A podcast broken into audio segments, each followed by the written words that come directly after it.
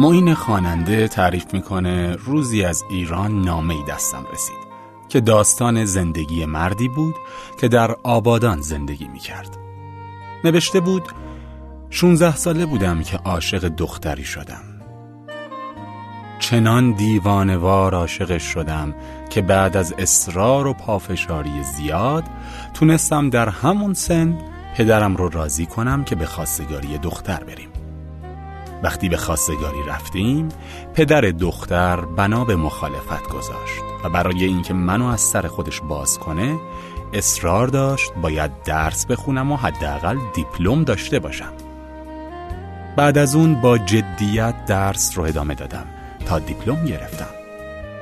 بعد دوباره به خواستگاری رفتیم. پدر دختر گفت حتما باید به سربازی برم و بدون داشتن کارت پایان خدمت هرگز به دخترش فکر نکنم. رفتن آمدنام و بحانه های مختلف باعث می شد که برم و به خواسته جدید عمل کنم و دوباره برگردم. جالب این که در این مدت دختر هم به پام نشسته بود و خواستگارای زیادی رو رد کرده. اون شخص تعریف می‌کنه بعد از این خواستگاری رفتنها بالاخره در سی و دو سالگی راضی به ازدواجمون شدند و دست از بحانه های خودشون و ناامید کردنمون برداشتند. جشن بزرگی برپا کردیم. در انتهای مراسم در حالی که خودم رو خوشبخت ترین مرد روی زمین می‌دونستم به خونه خودمون رفتیم. وقتی به خونه رسیدیم همسرم به قدری خسته شده بود که روی مبل دراز کشید و همونجا خوابش برد.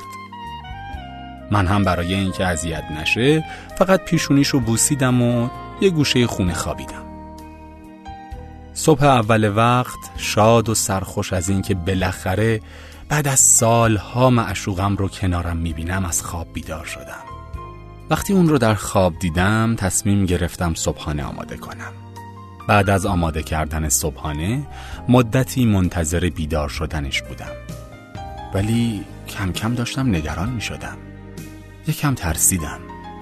نزدیک که شدم دیدم نفس نمی‌کشه. با وحشت و دستپاچگی دکتر خبر کردم. دکتر بعد از معاینه گفت این دختر از فرط هیجان و خوشحالی دچار حمله قلبی شده و ایست قلبی کرده. و من بعد از سالها تقلا و تلاش برای به دست آوردنش اون رو برای همیشه از دست دادم. همین نامه باعث تبلد یکی از معروف ترین آهنگ های معین شد. صبحت به خیر عزیزم با آنکه گفته بودی دیشب خدا نگهدار. با آنکه دست سردت از قلب خسته تو گوید حدیث بسیار.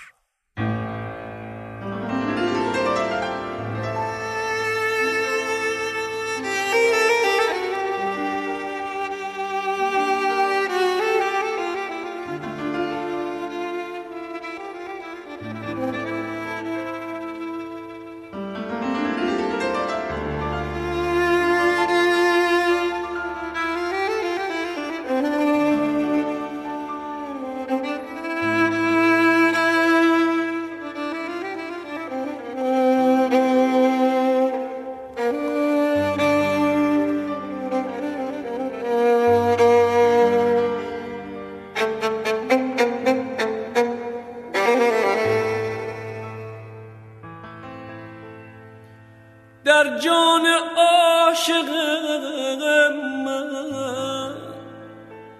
شوق جدا شدن نیست خو کرده قفص رو.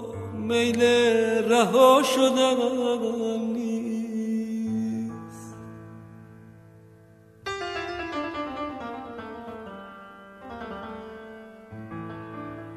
من با تمام جانم